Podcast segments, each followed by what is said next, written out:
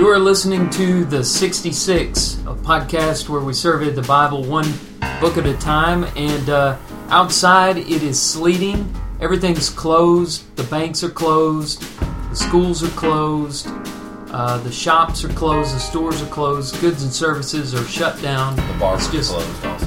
the barbershop, obviously, from looking at, at you. Yeah, I tried to get a haircut at Was your razor broken also? No, Uh, just I usually get the people that cut my hair to shave my face. So weird. not really. I don't do that. Uh, it's like the Wild West up in here. Uh, everything's closed except for the post office and the and the 66 podcast, and we're not raising our rates. We're staying right here, baby. It's sleeting outside, but it's warm in here, and it's it's extra warm right now because we have a third body. Yes. This is something we've wanted to do for a long time to get a third person. We we we had to beg him because of the sleep, but we've got Tim Layton with us, uh, and uh, we're glad to have him. And of course, uh, I'm Drew Kaiser, and we got Andrew Kingsley on as usual, and uh, we're looking forward to covering John chapter four. Uh, John four. There's a lot here. It's a mouthful, so it's we're gonna kind of have to use our time wisely in the first section where we do a read through. And this, we don't talk about this as much, uh, we don't talk about it much, but what we do this for is to give us a foundation for the discussion that follows in the second and the third uh, parts of the episode. So we're going to do a read through of this, and of course, everybody knows this as the chapter about Jesus' discussion with the Samaritan woman at the well. Uh, she she is part of this chapter, but we're also introduced at the end of the chapter to an official from Capernaum and the second sign that Jesus did in Cana. So that again, like chapter three was divided up between Nicodemus and John the Baptist, we've got two characters that divide this chapter up: the Samaritan woman and the official. I'll also remind you of the general outline that we're following for the book of John. Uh, remember the letter P. The first part of chapter 1 is the prologue, and then from chapter 1, verse 19 to the, through the end of chapter 12, you have Jesus' public ministry. Chapter 13 through 17 is Jesus' private ministry. Then you have his passion ministry, chapters 18 through 20, and then you have a postscript, which, uh, you know, Andrew is a concept Andrew learned on the air. Yes. He learned that PS, Tim, he didn't know PS Was post was stood for postscript. So uh, it's a very educational program here. We learn a lot about a lot of different things. Let's start reading. Uh, we talked about the baptisms last week and how Jesus was baptizing more than John at this point, and he decides it's time to go to Samaria. And in verse four, the the wording here is chosen very carefully, as John says that he had to pass through Samaria. And there's a lot to say about that in the next section that I'm going to save for that time. But he and his disciples decide to pass through Samaria on their way from Galilee. No, I'm wrong. They've been in Jerusalem, so on their way mm-hmm. back home to Galilee from Jerusalem. And that's where they encounter this woman. Verse 7 A woman from Samaria came to draw water. Jesus said to her, Give me a drink for his disciples had gone away into the city to buy food. The Samaritan woman said to him, How is it that you, a Jew, ask for a drink from me, a woman of Samaria? For Jews have no dealings with Samaritans. Again, something we've got to talk about in the next section. Jesus answered her, If you knew the gift of God and who it is that is saying to you, Give me a drink, you would have asked him, and he would have given you living water. The woman said to him, Sir, you have nothing to draw water with, and the well is deep. Where do you get that living water? So I, I saw, I just noticed here a pattern from last week. Last week, Nicodemus, he says, unless one is born again, he cannot enter, cannot see the kingdom of God. Nicodemus says, uh, you want me to go into mom's womb again? Yeah. and so he's not getting the the figurative significance of it and it's kind of similar here with the samaritan woman she's like oh uh, living water i'd love to have this uh, new water system that you're talking about that i don't have to draw water from a well so where do you get that living water Are you greater than our father Jacob? He gave us the well and drank it from it himself, as did his sons and his livestock. And Jesus said to her, This is just like with Nicodemus, he gave her explanation. Everyone who drinks of this water will be thirsty again, but whoever drinks of the water that I will give him will never be thirsty again. The water that I will give him will become in him a spring of water welling up to eternal life. The woman said, Sir, give me this water so that I will not be thirsty or have to come here to draw water. So she still didn't get it. Yeah, she's about to hmm because he changes the subject, and this is one of the most abrupt shifts in conversation I've ever heard. So she says, I want some water, and he says, Go call your husband and come here. You know, it's just like, boom. It just Mhm. let's talk about the 800 pound gorilla in the room. Go call your husband. And she said, I have no husband. And Jesus said, You are right in saying, I have no husband. For you have had five husbands, and the one you now have is not your husband. What you have said is true. And the woman said to him, Sir, I perceive that you are a prophet. Now, another pattern. Isn't this the same thing that he did with Nathanael? When Nathanael said, Can anything good come out of Nazareth? And then Jesus comes up and he says, Nathanael, an Israelite, in whom there is no guile, and I saw you when you were under the fig tree. And that's when Nathanael all of a sudden woke up and realized that he's talking to the Messiah.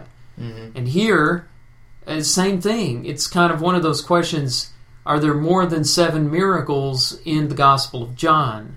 Well, there are seven signs, but then Jesus doesn't turn his omniscience on and off like a light switch, you know. Yeah. So he's this is omniscience that's always there. And John 2:25 says he knows what was in man. He knows what is in this woman, and he knows that she has had a rather rocky marriage life, we will say. hmm And uh, now she's just given up on marriage. She's living with a guy, and he knows that about it. It's kind of the innermost secrets of her heart. The stranger just walks up from another country and tells her all about herself. In fact, later she'll go and tell her her people in verse 29 see a man who told me all that I ever did. This is what changes her mind about him and makes her realize that he's talking about something besides H2O hmm right? So, um, verse 20, she starts making this contrast between the Samaritans and the Jews. Our fathers, so she's talking about the fathers of the Samaritans, worshipped on this mountain, and we'll learn later that she's talking about Mount Gerizim, which was a place of worship in Samaria. But you say that in Jerusalem, this is what Jews say, is the place where people ought to worship. And he said, Woman, believe me, the hour is coming when neither on this mountain nor in Jerusalem will you worship the Father. You worship what you do not know. We worship what we know, for salvation is from the Jews. But the hour is coming and is now here when the true worshippers will worship the Father in spirit and truth. For the Father is seeking such people to worship him. God is spirit, and those who worship him must worship in spirit and truth. So she says, I know the Messiah is coming, he who is called Christ. When he comes, he will tell us all things.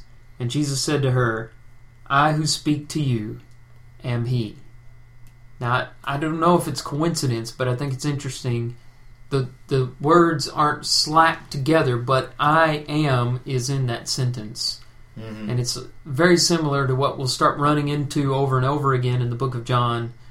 I am the bread of life. I am the light of the world. I am the door. I am the shepherd, the good shepherd. And then, of course, the statement he makes to the Pharisees that makes them want to throw rocks at him uh, before Abraham was, I am. So, I am he, hmm is what he says here. I am the Messiah.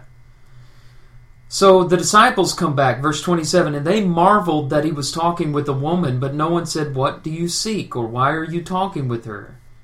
So she leaves and she makes this report we see in verse 29 Come see a man who told me all I ever did. Can this be the Christ? And you need to understand Christ and Messiah are the same word here.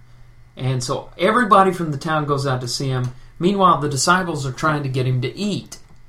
And he turns that into another teaching, saying, My food is to do the will of him who sent me. He says, Look, I tell you, verse 35, lift up your eyes and see that the fields are white for harvest.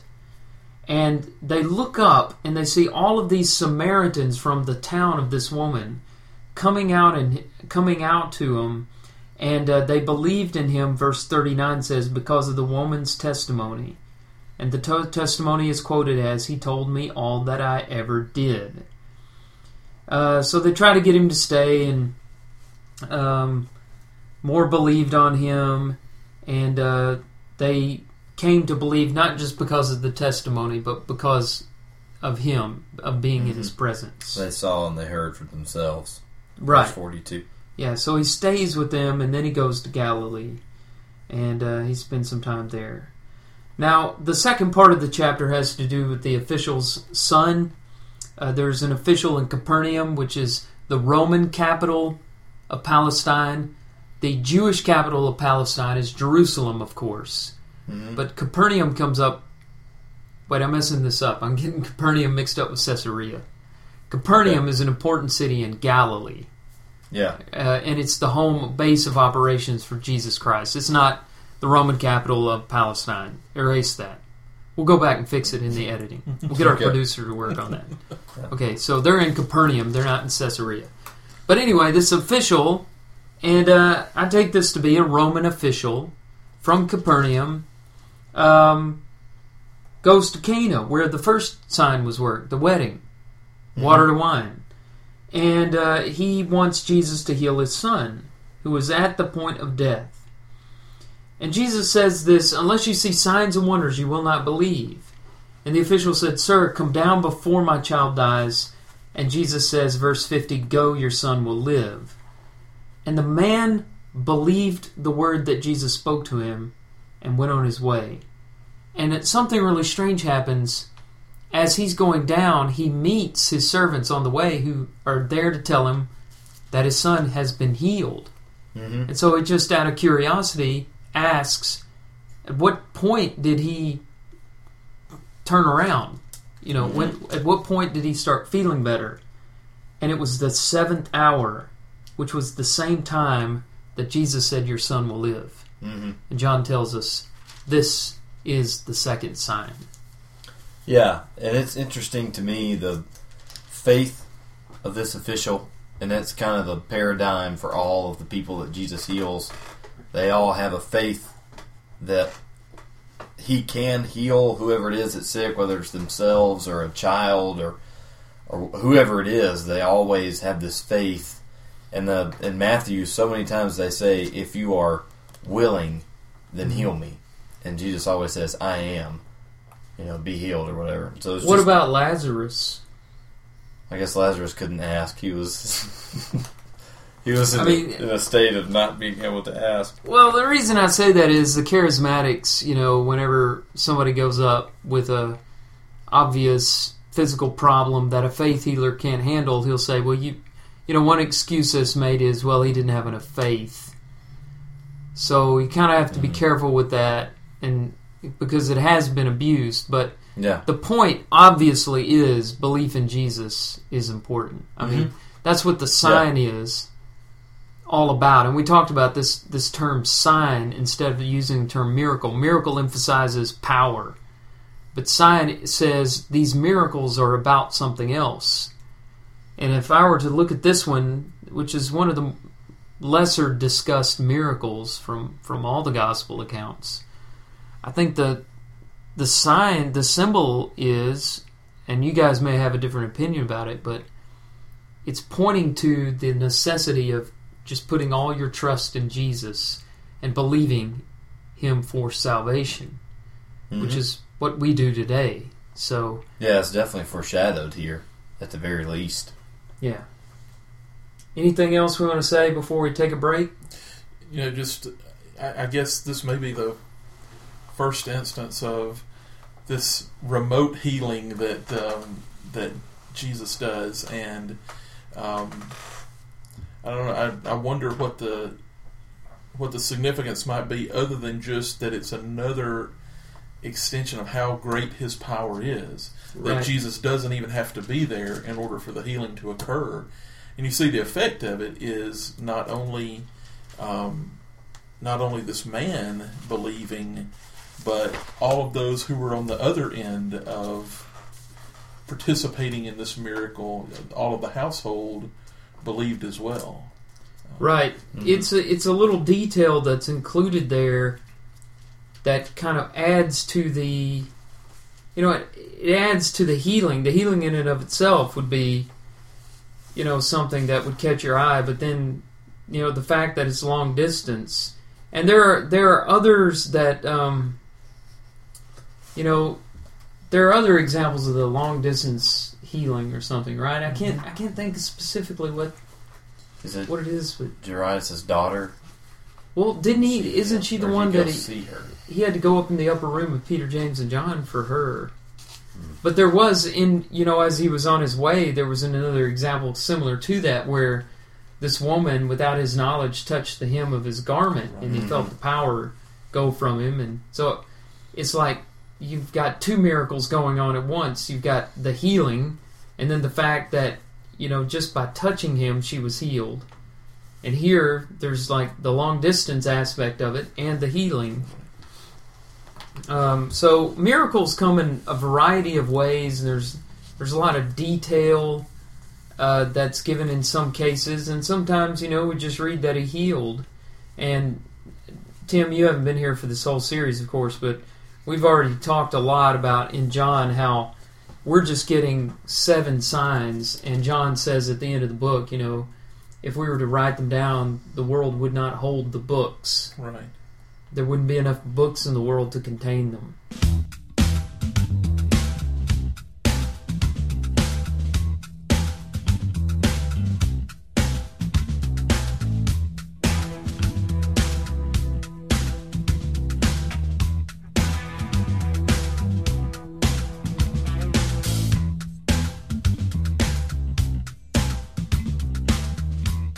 We're back, and we are glad that you have joined us and listened up to this this point. Those of you that uh, tur turned us off and are listening to other things, uh, we don't need you anyway. But we're glad that uh, those of you that are still with us are here. And uh, we uh, covered quite a bit of territory, talking about mostly the Samaritan woman and discussing a little bit about this official and his son that was sick in some way. I want to go back now, and what we do in the second section is think a little deeper about some of the things that we, we studied. And this this is the part where Tim, Andrew, and I usually just talk about what we think is most interesting. Sure. So at the end, we, we get down to you know what the text is really about, or or we're supposed to, and we give some practical lessons about you know what you can take home from this. But right now, we just like to talk about things. But there is there is something that we need to go in terms of background. We need to go to so you can even understand this and what's really going on, and that has to do with the Samaritans and the and the region of Samaria. Mm-hmm. You know, the first indication that something is a little different is in verse four, where John uses this language saying that he had to pass through Samaria. Now, if you're reading that as a geographical comment, you're reading it wrong. Because the normal way that a Jew traveled from Judea, where Jerusalem was, and where Jesus and his disciples had been, to the north in Galilee, where Nazareth and Cana and Capernaum, all these places were, was to go uh, to cross the Jordan River going east, go up north through the province of Perea, going thus around, circumventing Samaria, and then to cut across the Jordan again, going west into Galilee, thus bypassing totally the uh, area of Samaria.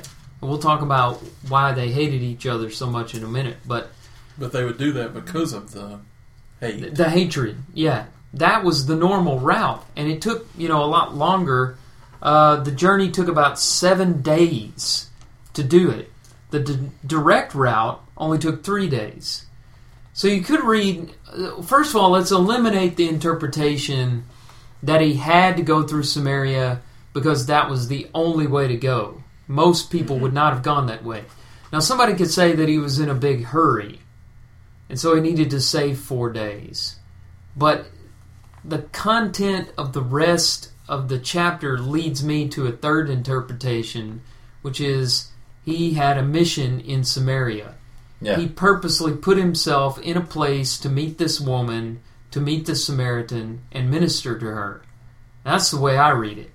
Mhm. Uh, I I know that there can be some arguments about you know maybe he was in a But hurry. why would he be in a hurry? I never seen Jesus in a hurry. You know, I'm just curious as to is he trying to meet a way. deadline to get back to?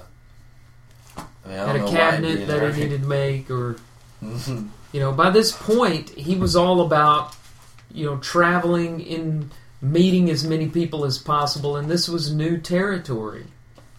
Mhm. But this is typical John. You know, he's not going to tell us the motives. He's just going to say he had to do it.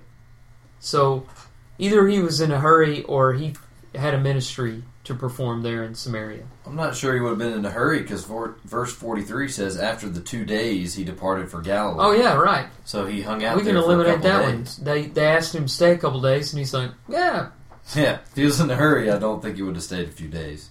right." And I meant to mention Good this point. in the read section, but I, I didn't want to stop you. Verse 45 says, uh, He came to Galilee, the Galileans welcome, having seen all he had done in Jerusalem at the feast, for they too had gone to the feast. So a lot of those people from Galilee, when he was overturning the tables and hitting the animals with the whips, and we talked about how it was fun to think about him, you know, hitting the money changers with them too, trying to get them out of there. hmm Uh, a lot of the Galileans were there. Yeah, And they saw it. So it's just interesting. yeah. I've never noticed that. You know, they've seen it, and Jesus comes back, and they're all welcoming, welcoming him. You know, maybe thinking, you know, in the back of their heads, well, we better be nice to this guy, or because you saw what he did in Jerusalem, or you know, Yeah. maybe they know that. Well, they had a problem with this abuse of the temple too. You know, I Mhm. think with the with the common folk, he became a hero in their eyes for that kind of stuff. Whereas I'm sure he enraged the religious establishment in Jerusalem. Does he save the? Do you think it's just as simple as he saved them from having to spend some money when they went up there? Because we talked about how they put a, they put those certain tables in there because those people had to have those things, and it was a lot easier to buy them when you got there, rather Yeah, the than livestock have to herd them all the way over there. And Uh, I don't know. I kind of feel like they they it's more a morality issue than yeah yeah. okay. I mean, again, we're speculating. You know, we were talking about verse 43 and 45 there, so I have to ask about this parenthetical statement in verse 44, which, of course, you know, we've, we've heard in relation to Mhm. Jesus before. I'm not sure we have before in the book of John. Not in John. I think Luke says it in Luke Right. four. This idea that a prophet has no honor in his own country. Yeah. and uh, I was reading a, a little comment here in relation to this that that was alluding to the fact in, in verse 45 that you know it says that they welcomed him, but sort of a conditional welcome because they welcomed him having seen these wonders that he had done, uh, all that all that he had done in, in Jerusalem.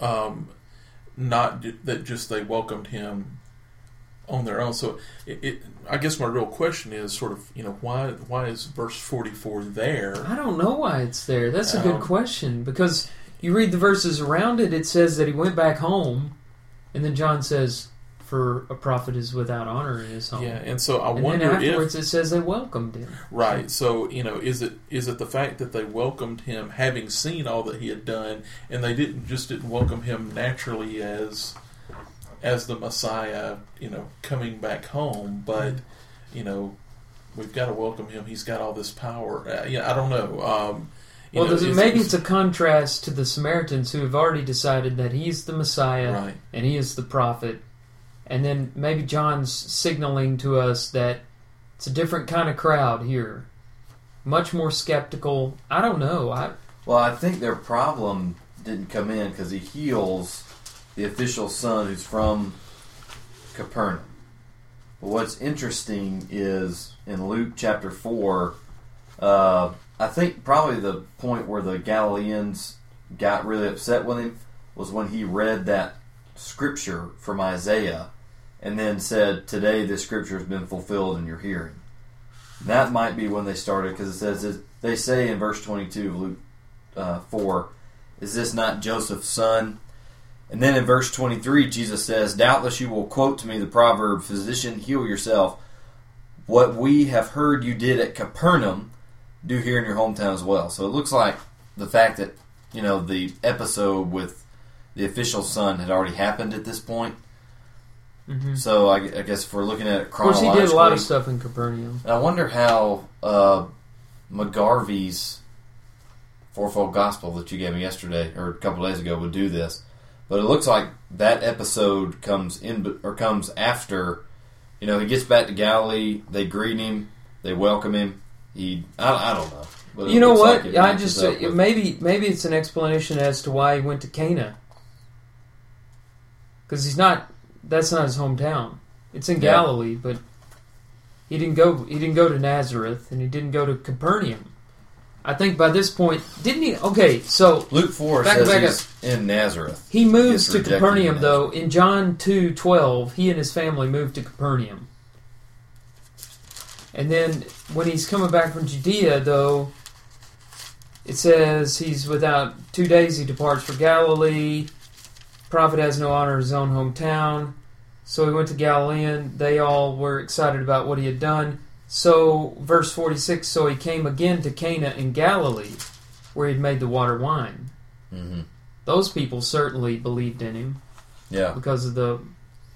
Maybe that's all it is. I I don't know. That's I don't know, but I do think for the Jews, the reason they had a problem with Jesus is because he kept equating himself or making himself, you know, I'm the fulfillment of this. I'm, like you said, that statement that got him so upset before Abraham was, I am. Hmm So I think the things that made them dislike Jesus were not even so much of his teachings, other than his teachings that I am straight from heaven, I am from God. I think that was where the Jews kind of drew the line and were like, okay, this guy's crazy. Mm-hmm. Yeah. Well, let's get back to the Samaritans uh, because we mentioned the racial prejudice. What what was that all about? I'll give you a little history here. More than likely, in fact, almost assuredly, the Samaritan race originated with the Assyrian domination of the northern kingdom of Israel, which occurred in 722 BC. Uh, the capital city of the northern kingdom, the ten tribes of Israel, was Samaria.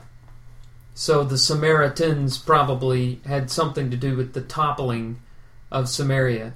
And what the Assyrians would do is they would take the the native people out of their land, move them to another land, and repopulate the area with captives from other places.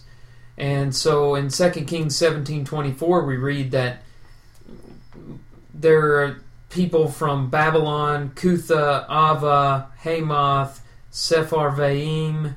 Um, others were moved in according to Ezra 4:10, and they left the poorest of the land to cultivate the land and make it profitable for Assyria, according to 2 Kings 24 verse 14. So those Israelites almost had no choice but to intermarry with the Canaanites, the the foreign peoples that were in their land, which was against the law of Moses to do that. But these were Mhm. different circumstances than the ones in which the law of Moses were written. Uh, so the Jews, they get a couple hundred years, 150 years later, they're um, uh, conquered by Babylon. They're Mhm. taken into Babylonian captivity, but their return home was different. Uh, they come back to Judea as a whole people, a preserved remnant. That's in about 536 BC, and that's when the hatred began to boil between the Samaritans in the north and the quote unquote purebred Jews. And that enmity was based on racial differences, but they also made worse by um, this temple that the Samaritan woman makes reference to in um, verses 20 and 21 when she says, uh, she says, Our fathers worshipped on this mountain. Now, she didn't mention the temple because I understand that it was destroyed by John Hyrcanus, um, you know, 120 years or so before this conversation took place. So uh, the temple's no longer standing, but they had started to worship on this rival temple in Mount Gerizim, built during the days of Alexander the Great, which would have been in that intertestamental time period, not recorded in the Old Testament or the New Testament. In other words, between Malachi and Matthew, before the birth Yeah. of Jesus Christ. So it was there, um, you know, being built as the Jews were trying to rebuild Jerusalem. And, um, you know, when we did our series on Ezra Nehemiah, did Nehemiah not invite these people to come join their efforts to rebuild the walls and to to Yeah. settle the land? And uh, he he didn't get much of a response from that. Uh, so he was trying to kind of rebuild it, but he didn't get a whole lot of response from this, and that didn't help matters either. Uh, there's a Jewish document written in the second century BC, and here's what it says Two nations I detest, and a third is no nation at all. The inhabitants of Mount Seir, that's the Edomites, the Philistines, and the senseless folk that live at Shechem, that's the Samaritans. Well, the Edomites were the descendants of Esau. The Samaritans were, you know, intermarried people, but still kind of related to the Jews. So two thirds of this group were people that were related to the Jews. And this document saying, you know, I detest them and they're senseless folk. Uh, you know, the Samaritans weren't innocent either. I mean, they also had problems with the Jews, and Luke tells us about that in Luke chapter 9, where near the end of that chapter, Jesus sets his face to go to Jerusalem, but there's a village that would not allow Jesus and his disciples to stay there, and that's when James and John get their nickname Sons of Thunder. Uh, Lord, you want us to call fire down from heaven and destroy these people? And Jesus is like, no. Uh, not please don't do that. I don't know if they had the power to do that, but he discouraged them from doing that. That's not what he was all about. So the bottom line is that there was bad blood between these people created through the intermarriage, the destruction of the lost ten tribes of Israel, uh, the lack of cooperation in the days of Nehemiah, the rival temple built during the days of Alexander the Great. John Hyrcanus, if you don't don't know who he, who he was, he was part of the independence movement of the Jews against the Seleucids, which was a Greek people, and um, you know it was kind of a nationalistic Jewish time, and uh, that was seen as something that was um, against Judaism. So that's why he tore it down. Yeah. Um, but evidently, they were still worshiping on the mountain, even though the temple wasn't there anymore. It gives you a little background on the Samaritan race and helps you understand, you know, verse 27. Because the Jews, uh, the disciples come back and they marveled that he was talking with a woman. I guess we need to talk about that. You know, they marveled not just that he was talking to a Samaritan, but another social taboo that he uh, committed was that he was talking with a woman. hmm And, uh, you know, it's my understanding that a woman was not to be seen in public with anyone unless it was a relative, like a, a husband, a father, or a brother. And otherwise, you were seen as maybe immoral if you were talking with a woman in public. hmm Well, there were uh, rabbinic documents that actually warn against speaking to women in public, and it's probably based on the fact that you know you got to be careful about it because you could be ensnared by a woman, and that's where some of the rabbinic things come from. So I guess on the surface, you know, it doesn't look good. Kind of like it doesn't look good, you know, for a minister to be with the door shut alone in his office, or you know, something like that. Uh, Yeah. Just Those are two different things, Yeah. though. two two different because, things, but you know Jesus is obviously not agreeing with that stringent moral co- code, and we're seeing parallels to it in the Islamic world in some of the countries, Islamic countries under Sharia law, where a woman, you know, is just not allowed to even allow her face to be seen. She can't be seen with a man. You know, the women are being just stoned to death in some of these places and um, mistreated in so many ways. There was the, the Pakistani girl that uh, was uh, on a school bus one day, and she she had been writing a blog against some of the offenses to women in Islam, and, and a guy got on the bus. You remember this in the news? A guy got on the bus and shot her in the face, and uh, She was one of the nominees for the Nobel Peace Prize last year. I forget her name. Hmm. But that kind of attitude has always been in that part of the world, and we see it, you know, here in Samaria and among Jesus' disciples. And they, you know, they're marveled, but nobody dared say anything to him. You know, they just are shocked about it. So he's breaking all kinds of social cues here by talking to a Samaritan, talking to a Samaritan woman. Um, you know, I'm sure the disciples were very uncomfortable with a lot that, that he was doing. You know, I wonder in, in the relationship that the Jews and the Samaritans had at this time, and you know all the all the reasons that you talked about where it probably you know bred over over time. Um, I wonder how much they might be like people are today, where it's almost like after generations and a few hundred years, people don't know why they don't like each other. They just Yeah. don't like each other. Hatfields and Yeah. McCoys kind of thing. Right. Mhm. Um, that you know how much of it was that uh, you know that they grow up knowing why I don't like a Jew or why I don't like a Samaritan, or it's just hey, you know we don't, we don't have anything to do with those those folks. Yeah. Mhm. Well, those are good thoughts. Let's take another break and come back, you know, and talk about some practical lessons that we gained from this section. There, there are quite a few.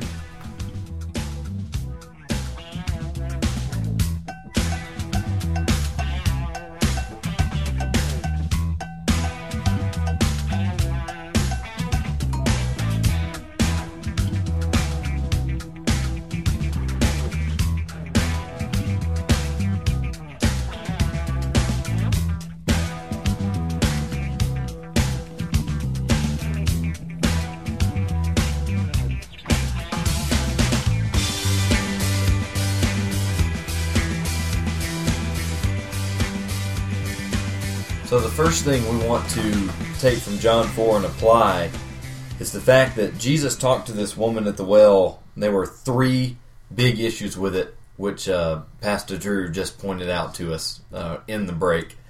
And that is, oh, you're going to tell me now. I think I've forgotten them now. And that is, uh, I try to feed him information in the break, and he forgets it. yeah, That I mean- funny line just threw you completely. yeah, off it the- did. He's I more concerned thinking- about calling me pasta. I was thinking I shouldn't have said that. Are you but calling me forgot. pasta? Pasta? like spaghetti. Fazoli? No. Anyway, there are three things here. She's a Samaritan, she's a woman, obviously, and she is not moral. She's not morally sound. Just say it, Andrew. An adulterer. An adulterer. Can you not say that? I didn't want to say it. It was too harsh. But Jesus still talks to her anyway, and that is why the disciples are surprised when we talked about that. But the way it applies to us is everybody deserves to hear the gospel. Jesus himself did not use the reasons that he had not to speak to this woman. Uh, he spoke to her anyway and offered her living water. That applies to us because we should be doing the exact same thing. You know, I'm thinking of in Luke 19 when Jesus talks to Zacchaeus, it's the same thing. He goes to eat with him, and all the people start grumbling about him. Uh, and they say basically, look at he goes and eats with a man who's a sinner. Yeah. And- Matthew's house. Mark 2. Mm-hmm. Matthew, the tax collector, uh, he has a big party of tax collectors, and Jesus eats with him, and he's crit- criticized for that. Yeah, and but he does it anyway. And for us today, I think we should be willing to teach the gospel to people that don't look or talk or live exactly like we do. Well, you know, let's draw a connection between that point and that parenthetical statement that we were talking about in verse 44. So, Jesus is being accepted by a woman who is nothing like him, but the people who are like him will have nothing to do with him. Hmm.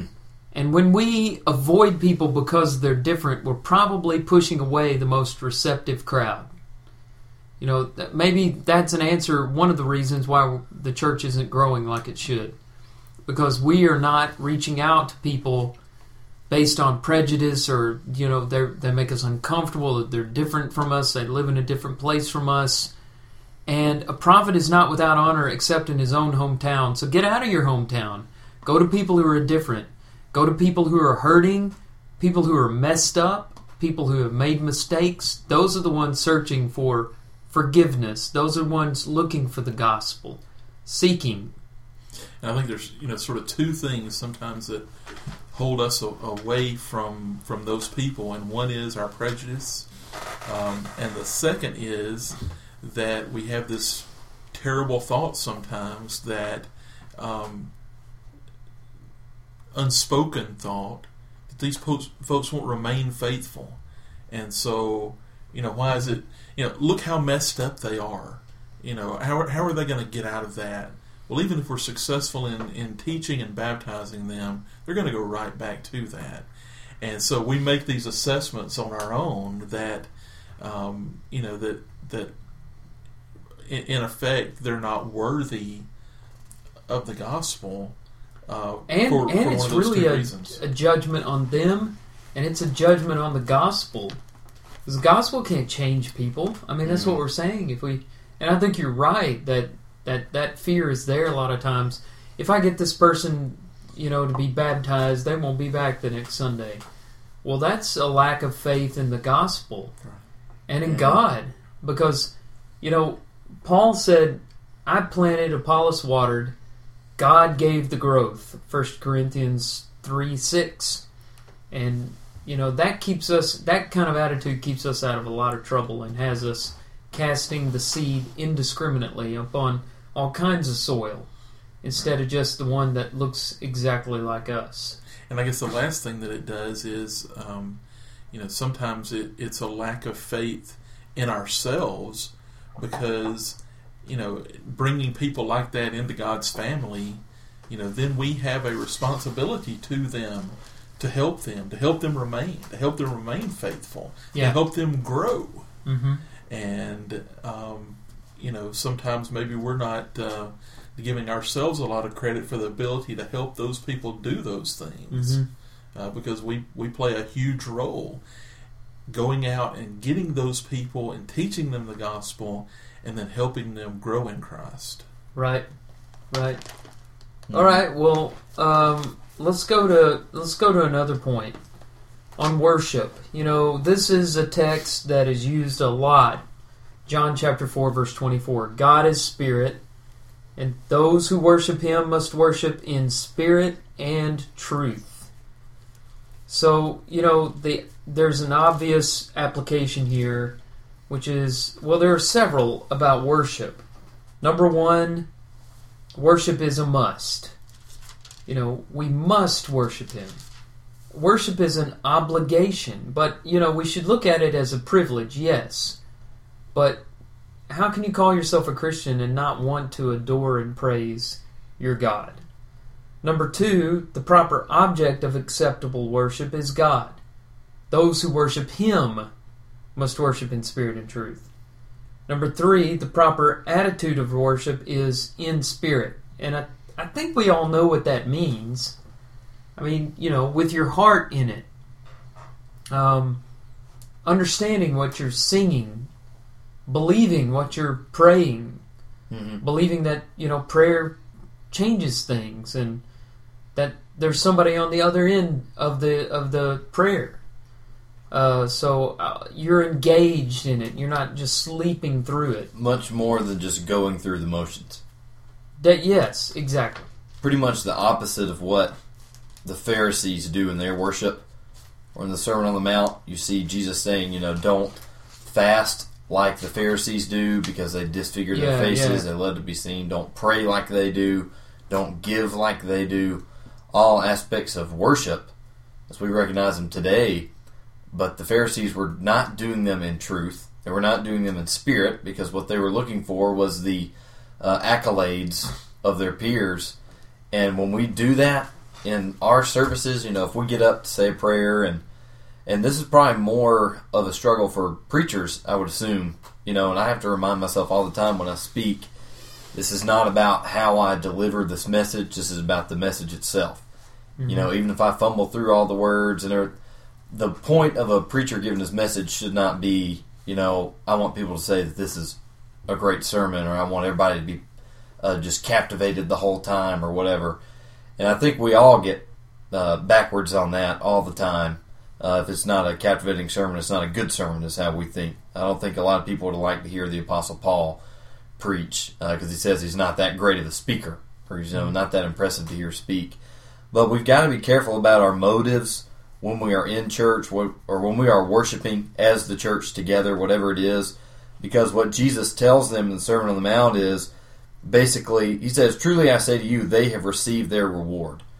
So if we are in our services in order to to hear a you know a moving 20 minute speech you know and not to actually hear the gospel and be changed by it and go home and change our lives based on what we've heard then we're going to get what we're looking for you know you're going to be entertained for 20 minutes but that's all you're going to get I'm having trouble getting past the 20 minute thing. or sorry 30 45 50 an hour However There, there is a delicate balance, though, right? Because, I mean, if you take that too far, then you're not doing your. The worship leaders aren't doing their job with excellence. Mhm. So this is like this balance between. I want to do this with excellence so that we can give our very best to God, and so worship can be uplifting and Yeah. attractive to you know our guests who are not Christians, you know, and, and they they need to see the Spirit come out, need to see it expressed. A worship leader has that responsibility to help people express their spirit, I think but it then all comes do it back without showboating. You know, it's exactly it's like it's it's really kind of a difficult thing. I think it comes back to your motives, and that's something you know that Yeah. we don't. We're not able to read about people, but if your motive to make your sermon or to make your song leading or your prayer a great sermon, great song service, great prayer for the spiritual benefit of everybody, that's fantastic. But if your motive is for self promotion, that's where that's where you get Oh, into yes. trouble, and it's impossible to to tell. So maybe prayer on- is really helpful in this. You know, Mm. we should do more praying before we lead singing or prayer, the prayer before the prayer or the sermon preaching, of course, and you know, in that prayer, ask for a humble heart Mhm. to hide behind the cross, but also to, to perform your responsibility with excellence.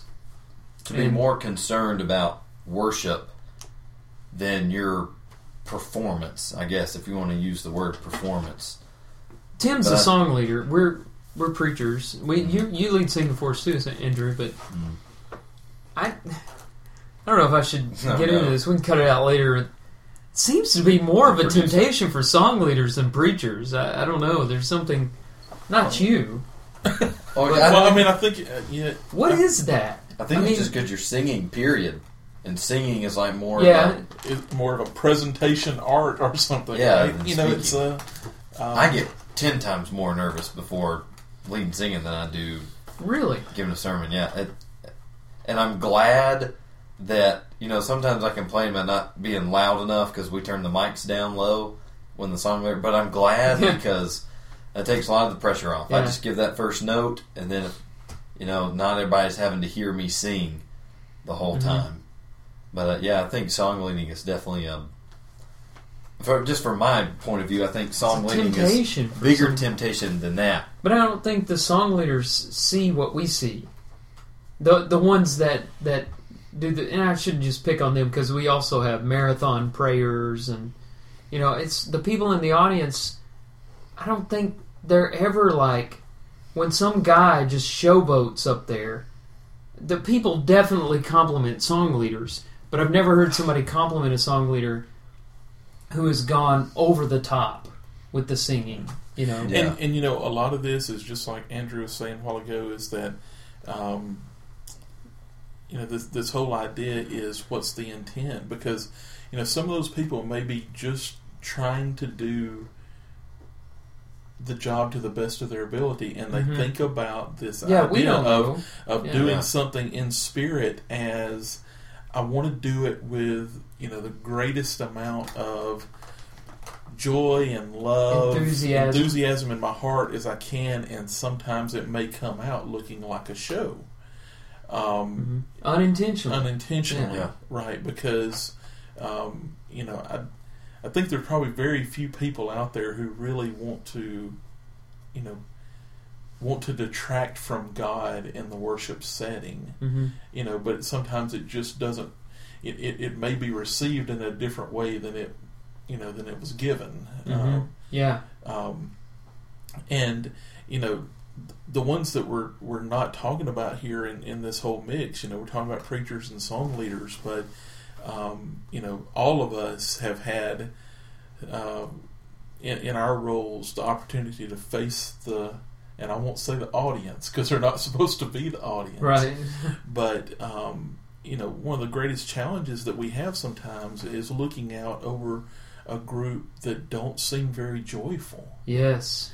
and um, and and that's that's the part that um, you know we're you know numerically speaking, there's one song leader and there's one preacher and there's a couple of people leading prayers, but there's hundreds of people out there who um, sort of help in the determination of the collective spirit of a worship service to God, Mhm.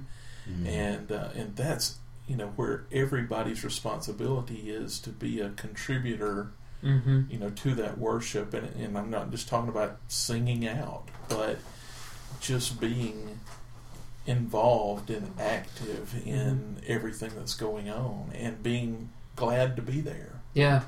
Yeah.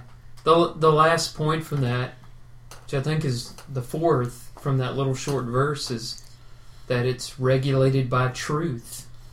And so we, you know, look at what the New Testament church did in worship, and we express our worship in those approved ways.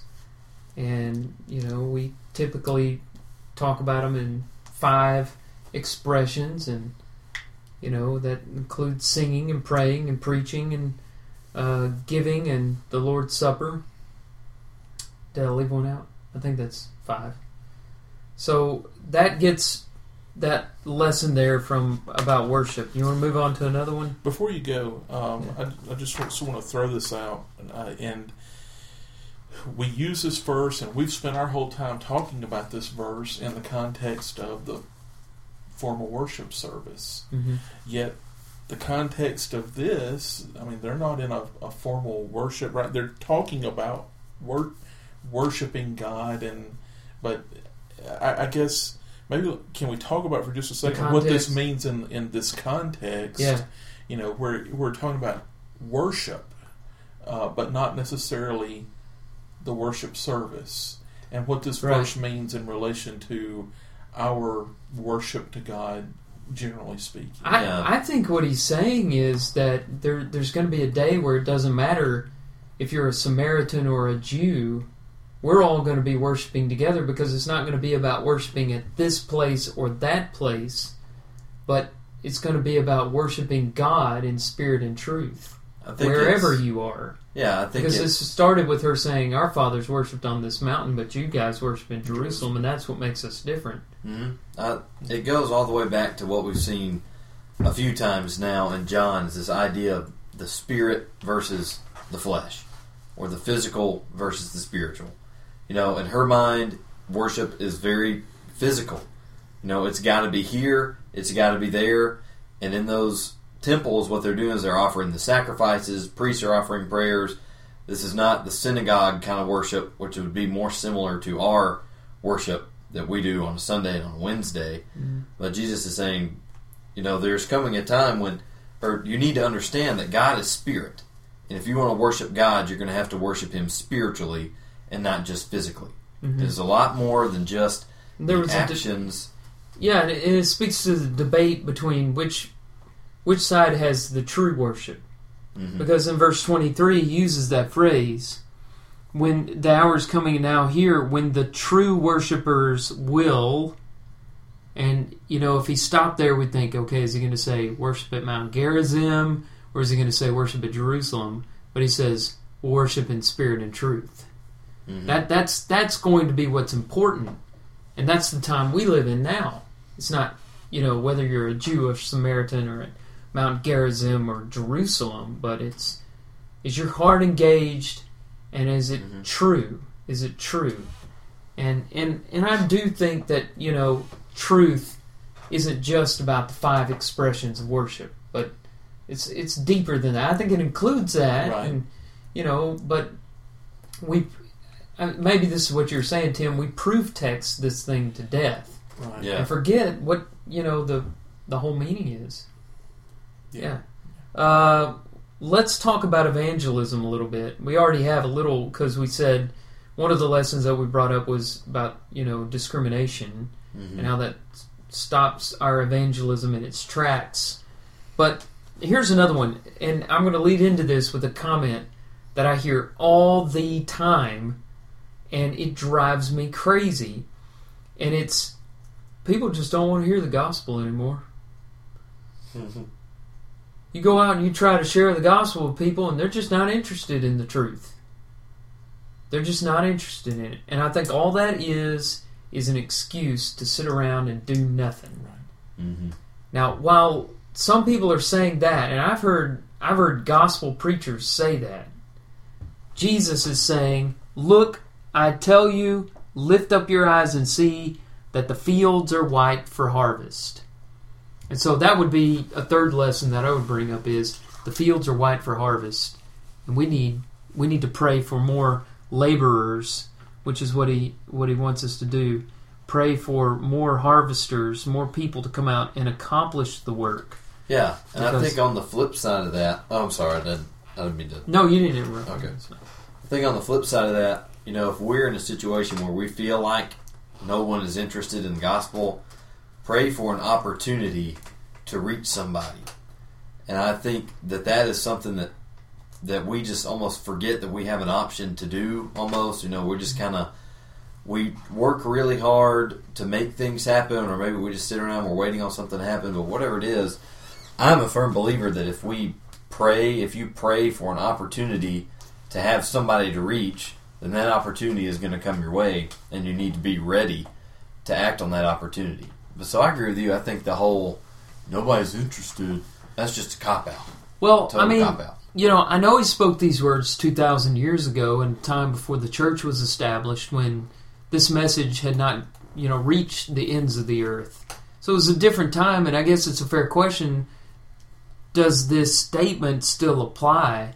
I think that it does, and I don't Mhm. think that you know that people don't respond until you go out and talk to them.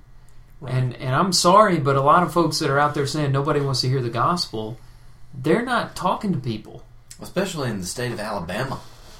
I mean, Yeah. goodness gracious! If you don't think, if you think people in Alabama aren't interested in the gospel, go move to New York and try and do some mission work there. I got a really good friend of mine who lived in New York for a while. Mm-hmm. Had the hardest time finding, uh, you know, she just it was really tough for her because she didn't feel like there was nearly as much of a respect for God up there as there is down here. Mm-hmm. And so, I mean, if if we live down here in the South, you know, I think we take for granted the fact that the majority of people down here do believe. The majority of the people down here are at least interested, uh, compared to other places where you go and hardly anybody is. Yeah. Uh, one more lesson. Uh, one convert is important. You know, somebody may just bring one person to Christ in their whole life. Maybe they've tried a lot, but one convert can be exponential in its results. Here we have this woman. Jesus just talked to her. She goes out and brings a whole village to him, and suddenly there are many, many more believed because of the word. And, uh, you know, you never know who that particular convert's going to be. You know, it reminds me of the parable of the sower as it is told in Matthew that uh, some bear fruit 30 fold, some 60 fold, some 100 fold. Mm-hmm. And, uh, you know, that's just the way opportunities are, that's the way talents go. Every convert is important. You never know if it's the one that's going to turn into somebody who becomes a preacher and baptizes thousands of people.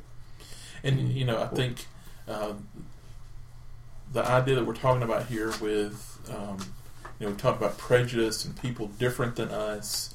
Um, you know, I think the the more we attempt to evangelize those people that are different than us, the more likelihood we are to find a person like the Samaritan woman Mm-hmm. because by nature, people who are not like us are not the people who are around us. But you find that right person who you teach the truth to, and they have a completely different circle uh, of friends and influence than you do. Yeah. That opportunity for the gospel to be spread has just gone into a completely new arena. Mm-hmm. And that, Mhm. that's great. That's when you really make strides. Well, we're out of time, and Tim, thanks a lot for joining us. We've been wanting to do this yeah, for a This has been awesome. Thanks for. Uh, I, I'm honored to be your first uh, third wheel here. yeah, yeah. Thanks. So you'll Right. come back, right? Absolutely. You do it again. All right. Absolutely. Well, we really appreciate it. It's fun to shake it up a little bit and bring bring other people in. And uh, despite the snow and the sleet, we we did it. Hopefully, we can get home. Yeah. Oh, I looked outside. It's it's already it's Alabama snowstorm. It melts Yeah, within an hour, so gone. I think it's pretty clear now. Uh, you can contact us at akingsley at arcoc.com or dkaiser at arcoc.com. Twitter is uh, the66 podcast. Website the66.net. Uh, what else? You Can, said uh, Twitter. I said Twitter. I said Uh, a web. No Facebook page. yeah, I would. Uh, look us up on iTunes. Yeah, Please write a review or at least give us some stars because that's what we need. man, we're still we're still typing in sixty six and coming in like fiftieth. I don't know what that is. We're still but behind the Star Wars podcast. yeah, the- whatever that thing is, and some other up, though. stuff. We are moving up. Yeah, let's get let's get up above some of the you know R rated stuff or whatever Yeah. that, that you know Tell your friends. Are we moving up? Yeah, we've moved up a little bit. Um, I just got on. I'm going to confess, I got on my cousin's phone yesterday and got on the podcast app and gave us a five star review Oh, on her phone nice. because I just feel like we. I, it was my Yeah. duty to get us up. Well, above. that that one little thing just helps get us more exposure. We know a lot of you are listening, and we appreciate the comments that, that you make. So, uh, appreciate you following along with us. The next episode will be John chapter five. So, join us then.